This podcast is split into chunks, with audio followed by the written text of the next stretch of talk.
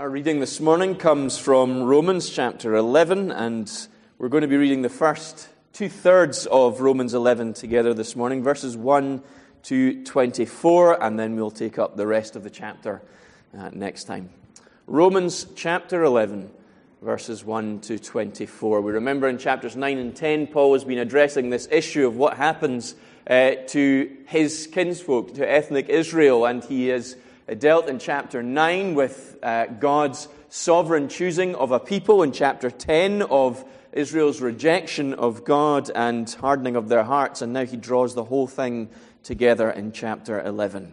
So we read in verse 1 and following I ask then, has God rejected his people? By no means. For I myself am an Israelite, a descendant of Abraham, a member of the tribe of Benjamin. God has not rejected his people whom he foreknew. Do you not know that the scripture says of Elijah how he appeals to God against Israel? Lord, they have killed your prophets, they have demolished your altars, and I alone am left, and they seek my life. But what is God's reply to him? I have kept for myself 7,000 men who have not bowed the knee to Baal. So too at the present time there is a remnant chosen by grace. But if it is by grace, it's no longer on the basis of works, otherwise, grace would no longer be grace. What then? Israel failed to obtain what it was seeking. The elect obtained it, but the rest were hardened. As it is written, God gave them a spirit of stupor, eyes that would not see, and ears that would not hear, down to this very day. And David says, Let their table become a snare and a trap, a stumbling block and a retribution for them. Let their eyes be darkened so that they cannot see and bend their backs forever. So I ask, did they stumble in order that they might fall? By no means. Rather, through their trespass, salvation has come to the Gentiles so as to make Israel jealous. Now, if their trespass means riches for the world, and if their failure means riches for the Gentiles, how much more will their full inclusion mean? Now I'm speaking to you Gentiles, inasmuch then as I am an apostle to the Gentiles. I magnify my ministry in order somehow to make my fellow Jews jealous and thus save some of them. For if their rejection means the reconciliation of the world, what will their acceptance mean but life from the dead? If the dough offered as first fruits is holy, so is the whole lump. And if the root is holy, so are the branches. But if some of the branches are broken off, and you, although a wild olive shoot, were grafted in among the others, and now share in the nourishing root of the olive tree, do not be arrogant towards the branches. If you are, remember it is not you who support the root, but the root that supports you. Then you will say, Branches were broken off so that I might be grafted in. That is true. They were broken off because of their unbelief. But you stand fast through faith. So do not become proud, but fear. For if God did not spare the natural branches, neither will he spare you. Note then the kindness and the severity of God. Severity towards those who have fallen, but God's kindness to you, provided you continue in his kindness. Otherwise, you too will be cut off.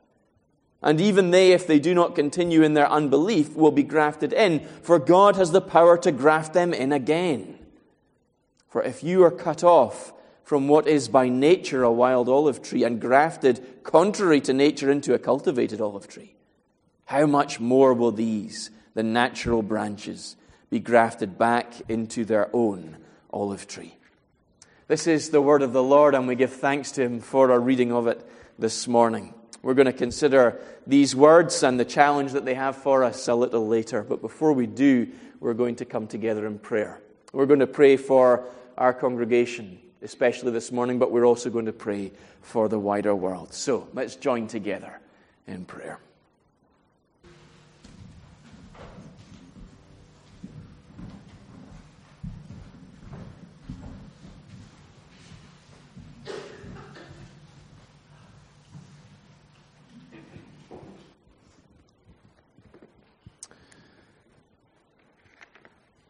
Let's pray together as we come to God's Word. Let's pray. Our loving Heavenly Father, we thank you that we are often reminded in your word that you, like a loving father, love to give good gifts to his children.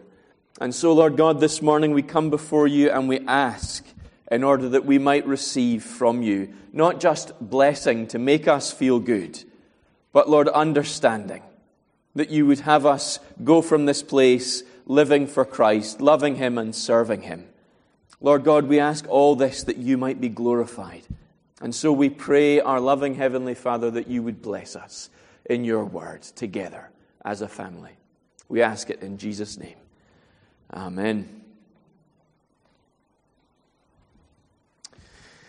This chapter in Romans, as we get really towards the latter stages of the book, asks one huge question.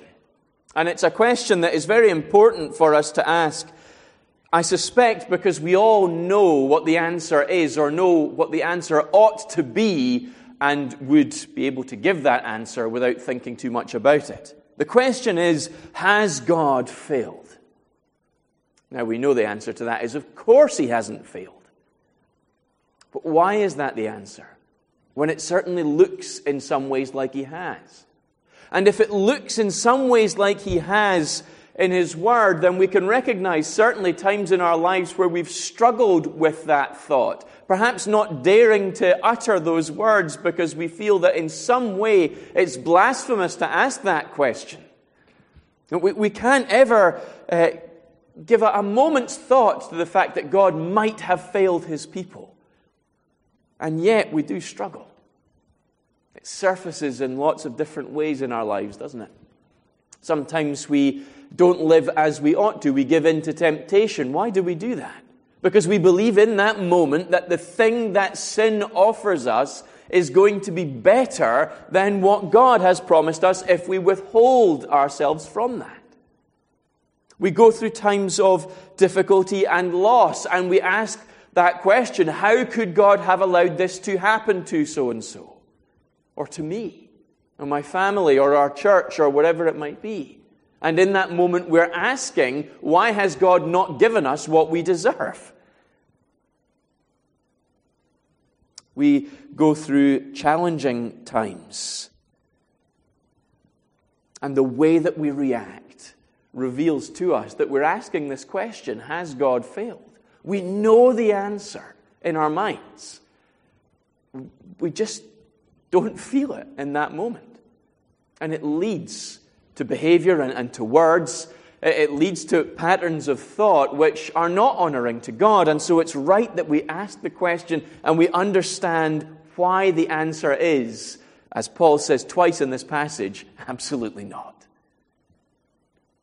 Failure is something that we all struggle with as individuals, isn't it? It's something that I certainly know in my life. One of the great frustrations I've had in my life is no matter how much I know something, no matter how much I've studied or revised, no matter how much I've prepared, when it comes to an exam, all of that kind of goes out the window. I'm hopeless when it comes to exams because everything that I've learned kind of evaporates, and I'm just left looking at the questions on the page thinking, I've got no idea. I know the answer to this, I just don't know what it is right now. And right now, when it comes to an exam, is really all that matters. Being able to say two weeks from now, oh, of course, this is what the answer is, just won't cut it. That was the case in my, uh, in my driving test. I failed my driving test twice before finally managed to pass it. And in both instances, I know exactly what I should have done. But for some reason, in the heat of the moment, it just didn't work out that way. I just couldn't do it. It was the same in countless exams I had to sit at school or at university or whatever else it was. When push came to shove and I encountered problems, it just overwhelmed me in that moment. Mike Tyson has a great quote about this because we all experience this in some way at certain points in our lives. And he said, Everyone has a plan until they get punched in the mouth. And from a boxer, you know exactly what he knows what he's talking about. You can go with the best strategy the world has ever devised, and yet in that moment when somebody thumps you, all of that goes, and all you can think about is what's just happened. Is this what's happened to God? He's made big promises in the Old Testament. Promises to his people that he'll be their God and they'll be his people, that he'll preserve them and lead them and guide them and save them and be everything to them. and they'll be His. And they'll have a glorious future together if they walk together. So, has God promised more than He could deliver? And really, when push has come to shove and Israel has disappointed him for the umpteenth time, he's just had enough and he's rejected them and he's found someone else who promises more the Gentiles. If, if they'll have me, then we'll just go on with them and we'll leave the Jews by the side of the road. Is that what's happening? Because it kind of looks like that's what's happening, doesn't it? And it's a big stress for the church at the time. Much of the New Testament is written to deal with this question of how do Jews and Gentiles get along together within the church when they've both been saved? Because the Jews have got all of this history, all of this lineage, all of this understanding of the scriptures and so on, and the Gentiles have none of that. They've sort of skipped to the front of the queue. And is that right? And, and, can they just get along, or is there two classes of Christian within the church? And Paul is dealing with all of that here, as he does elsewhere. Has God failed his first people and then adopted a second? It's an important question. And it's an important question for us to ask, for all that we know the answer is no. Because it speaks to how we interact with God today. Because if God has failed a people in the past, if He has left them by the side of the road and moved on with someone brighter and better, He might do the same today. He might leave me by the side of the road. Maybe He'll be fed up with me at some point if I frustrate Him too much. And so I can't have any confidence in my salvation because the Jews were so sure, and yet they missed it. And maybe I'm the same. It speaks to our relationship today not just the church's internal struggles with what to do with Gentiles and Jews uh, and their being the people of God. Has God failed? Well, Paul answers emphatically no. By no means. Within the Greek language, there is no stronger way for Paul to say no here. This is the most emphatic language at his disposal. By no means. It's not possible, is what Paul was saying. God's people, he says, have been chosen by grace to point to God's goodness.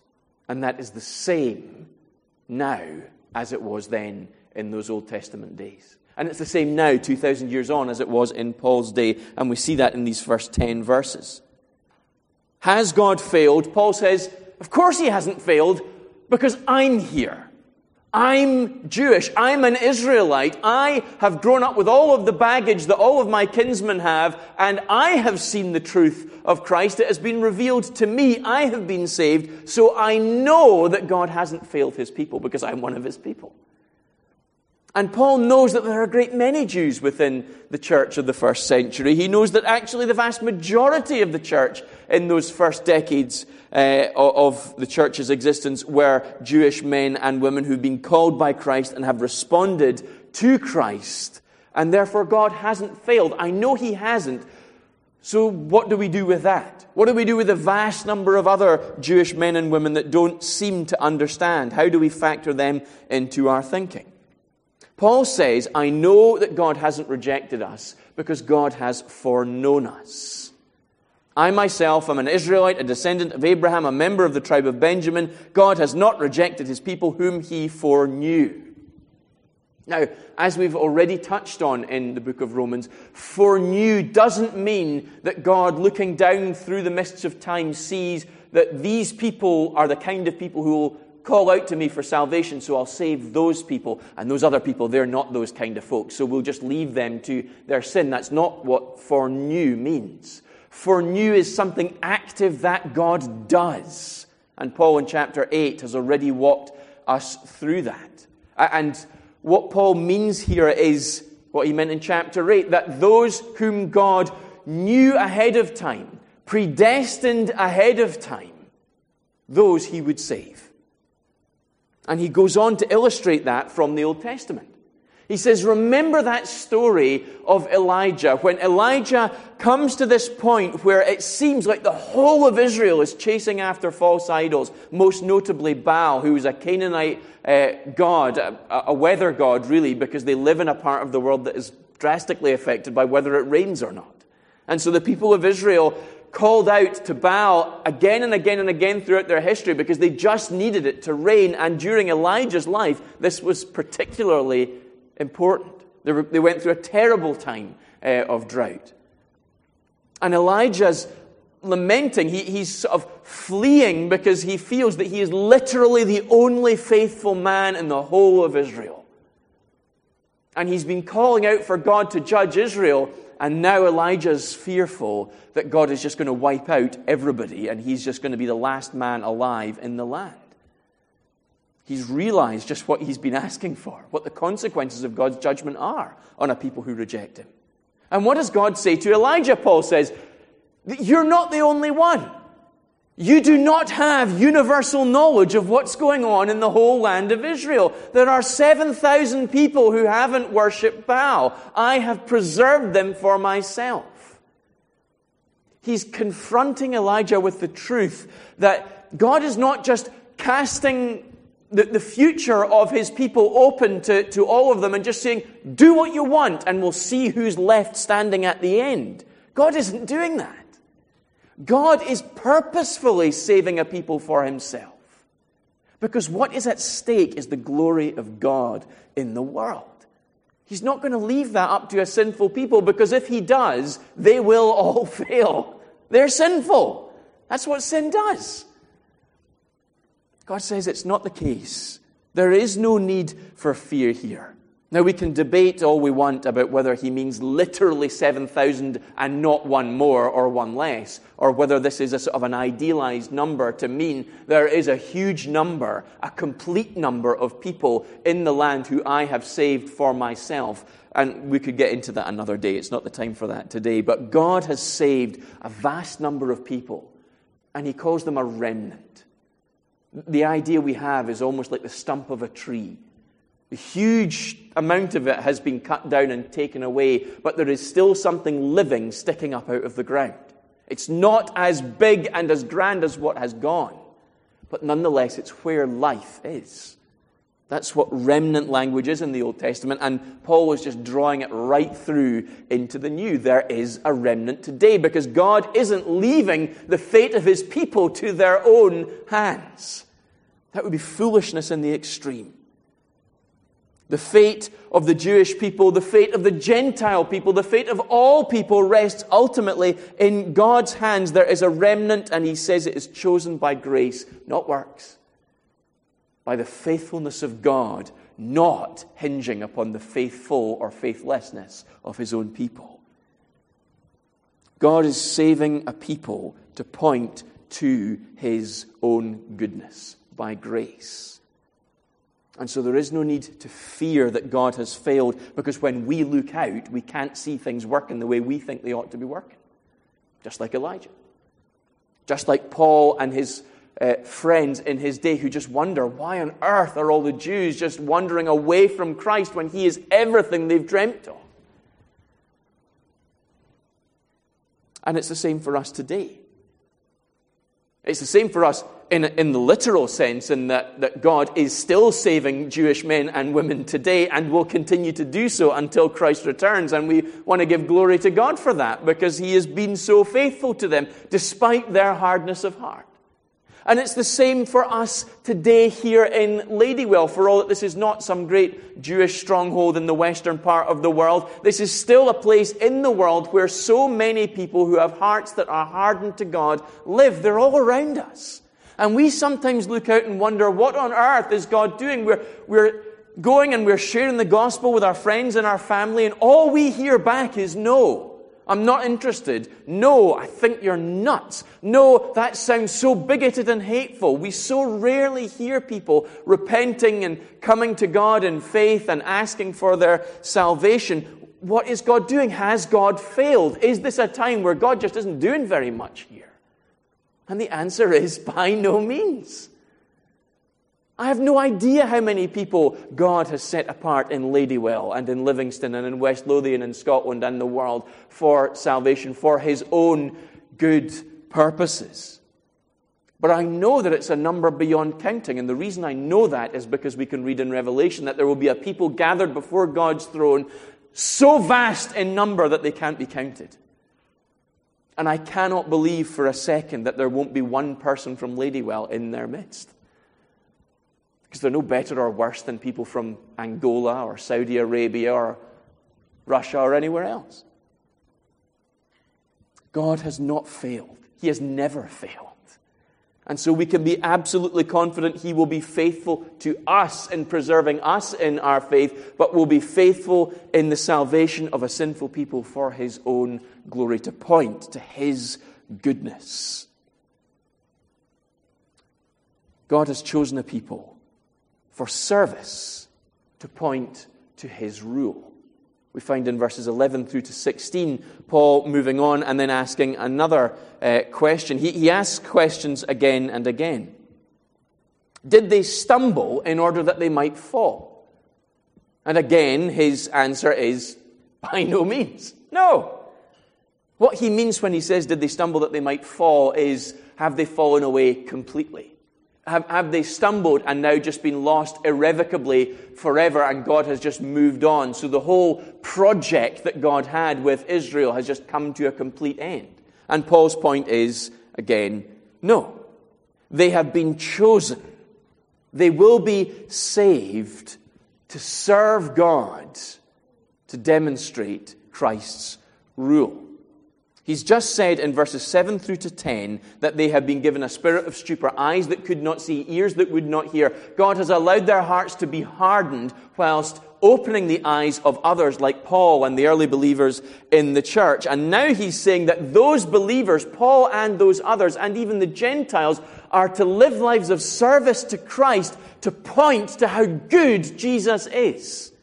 To point to what living under the rule of the Messiah is like in order that it might go back to the Jews and they might see what it is they're missing. So, verses 11 through to 16.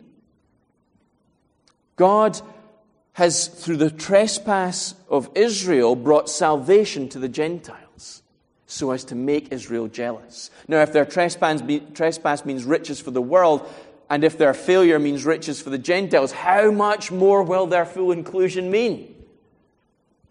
Now, there's a couple of things going on here. What he's talking about first is that the Christians at the time, that the Gentiles and those believing Jews live lives that honor God. This is why he repeatedly says in all of his other letters, you've got to live lives worthy of the gospel. You've got to work out your faith with fear and trembling. You've got to live in a way that demonstrates that Jesus means something to you in your life, not just because it will keep God happy. You're not doing it to appease God although it will make God happy when you do that. We're doing this as a means of our worship to God, as a means of our growth in discipleship, but also as a means of witness to the world, not least of which is the Jews. They should recognize all the blessings they have been uh, promised by God and how they are not in receipt of them at this point in time. They're just not receiving the fullness of all these promises. They are struggling constantly, every moment of their lives, for their mere existence. This is not the promised blessing that the Old Testament speaks so much of. That every man will sit under his vine or his olive tree in his own place, in his own home, and know peace and prosperity. That's not what they're experiencing. But Paul says when those men and women look at the church, they should see us living in light of the promised blessings of God, so much so that they say, hang on a minute. How does that work? How do they have those things that we ought to be in receipt of? And so they are challenged. They're accosted by the gospel as the means of entry into those blessings, and so seek it themselves. Paul says, I'm speaking to you Gentiles, and as much as I'm an apostle to the Gentiles, I magnify my ministry. He's saying, in my life, I'm not called to go to the Jews, although I am a Jew, and in many ways you wonder why God sent him to the Gentiles when he would have been such a powerful witness to the Jews, but God had set other men apart for that ministry. Paul had been sent to the Gentiles, I think, so that he could explain where all of this belief comes from. Because who is more qualified than a Pharisee like Paul to explain the Old Testament and say, this is why you, as a Gentile who don't believe any of that, ought to, because of Jesus? But he says, I'm making much of my ministry amongst the Jews so that they see what I'm doing, hear what I'm saying, and so seek the Savior I'm serving. Because if their rejection means reconciliation for the world, think how much blessing would come as a result of a huge number of Jewish men and women who have all of that grounding in God's promises, in the Old Covenant, being brought into the church and being able to serve across the world with all of that understanding, with all of that knowledge, with all of that devotion. Who is more devoted in the world today to God than, than Jews? As we thought last time in the last chapter, they do so not according to knowledge. They're going the wrong way, but you can't question their devotion. Even Jews who say they don't believe in God still seek to live in some level of obedience with the Old Covenant. It's bizarre. What could God do with people like that if He brought them in? The sky's the limit. And so Paul says, what we want to do is show them what it is to live under the rule of Christ, what it is to be in receipt of the blessings of God. This is what Ephesians chapter 1 is all about. This is what Revelation 1 to 3 and then 21 and 22 are all about. That God will bring the whole world in submission under the feet of Jesus, and we will all live under his rule, and it will be wonderful. There will be nothing like it. It will be amazing. And today, in the church, we are to embody some of that wonderful future reality.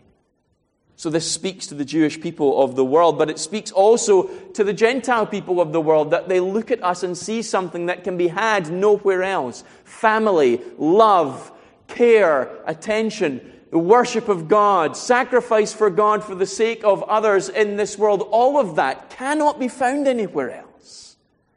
And this is the heart and soul of our witness showing people what they can have nowhere else but Christ, so that they might come to Him and cast themselves upon Him by His grace. God's people haven't been failed by God, He has chosen them to demonstrate His goodness by His grace. He has chosen them for service to point to Christ's rule, and He has chosen them for glory to point to God's purposes in verses 17 to 24. We find in the end this is what all people are saved for, for the glory of God.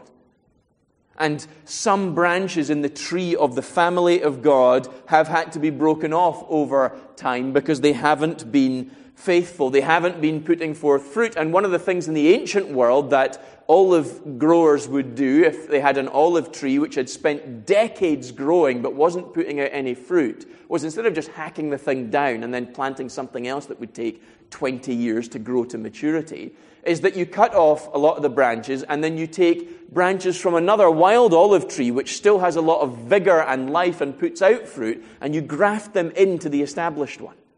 So the slightly weedier wild olive that was growing out of control might reinvigorate the cultivated olive with new life and might cause the whole thing to flower and to fruit. And that's exactly what God is doing with his people, with as we thought about a couple of weeks ago, the congregation, the family of God. It's confusing for us to talk about the relationship between Israel and the church because we're talking about the relationship between God's chosen people and a people who have been called by God, not all of whom are chosen. And that's exactly the difficulty Paul's addressing. All those Israelites who do not know God, who are going to their deaths not knowing God but believing they do and the struggle that we have relating them to the church. When we say the people of God, what do we mean? We mean the people that God has set apart and saved by his grace from the old covenant and from the new.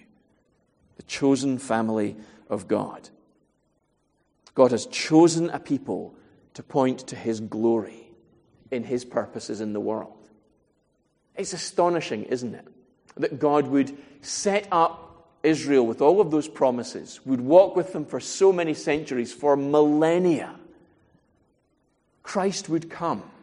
And yet it would seem like failure has come because the vast majority of his own people reject him.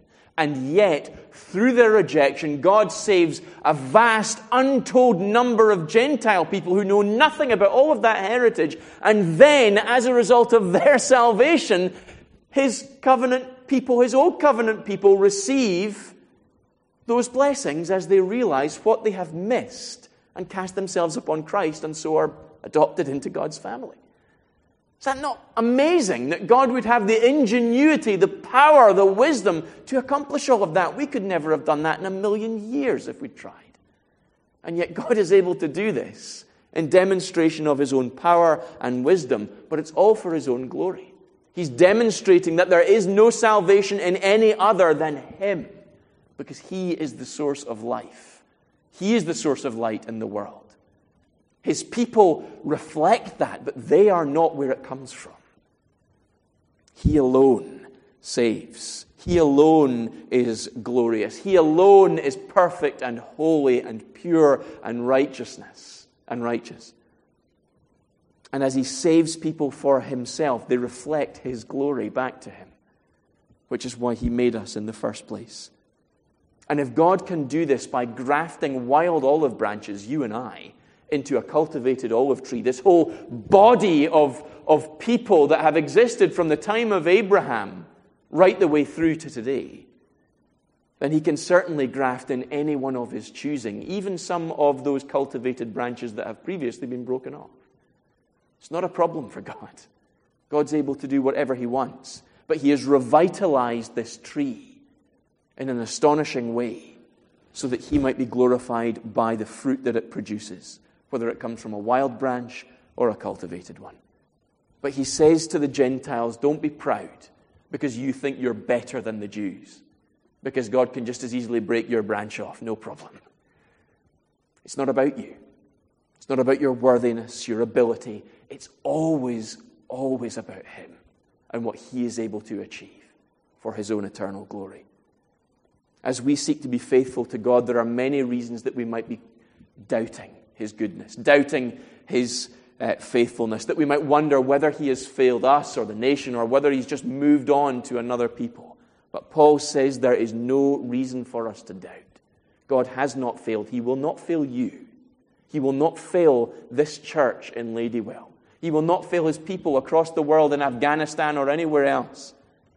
He will not fail those people who sit on all of this heritage of the Old Testament are still waiting for their Messiah in blindness to the reality he's come 2,000 years ago and they've missed it. He won't fail. He has never failed. He has always been saving people for himself, and he will continue to do so today. So we can go with confidence into the rest of this day and the rest of this week as individual Christians. God will not fail you because he's never failed you. We can go with confidence that when we share the gospel with our brothers and sisters to encourage them and build them up, that they will be encouraged and built up, even when sometimes we wonder if we have the right words to say. How often have we said that? We go to meet with someone, you think, I just didn't know what to say to them. I, I had no idea what would bring them comfort, so I just went. But we know that in the going and in the saying of whatever God has said in His Word, they will receive strength and comfort. And it may take them a while to see that, but they will. We can go with confidence. We can go with confidence that God will have his kingdom firmly established here and will grow because as we go out into Ladywell or wherever it is that we're going back to after the service is done and we share the gospel, that there are men and women, untold numbers of them, who are just waiting to receive the gospel because God has prepared them beforehand. 7,000 people who have not bowed the knee to the God of this age, preserved for God and His glory. We can go with great confidence. God has not failed you and never will. And in the end, will always labor for His glory. He has saved you, chosen you by His grace, chosen to, for you to serve Him. And ultimately, He has chosen you for His glory to point to His purposes. So let's go with confidence into this week, whatever this week will hold. And this week will certainly, for many of us, hold great challenges. Confident in the God of our salvation. Let's pray together. Heavenly Father, we give you thanks for your goodness. Lord, we give you thanks for your greatness, your justice, your mercy, your love.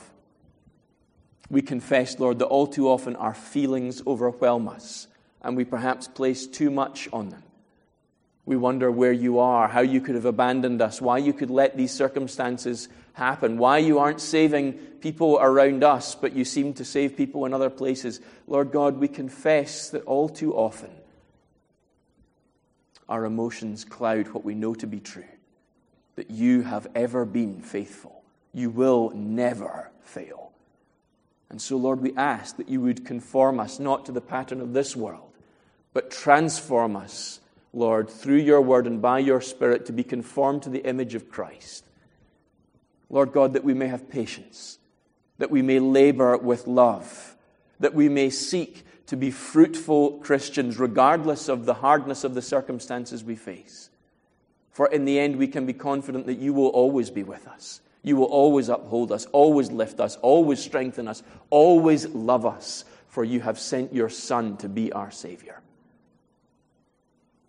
Lord God, we thank you so much for Christ. And we ask this week that you would have us cast ourselves upon him, for he cares for us. Lord God, have us be confident this week, we pray. In Jesus' name. Amen. We're going to, in just a moment, come together and share in a time of communion. But before we do, we're going to stand together and be led by our band in singing these well known words that we are Christians in Christ alone. He has saved us and is leading us. Let's stand together in Christ alone.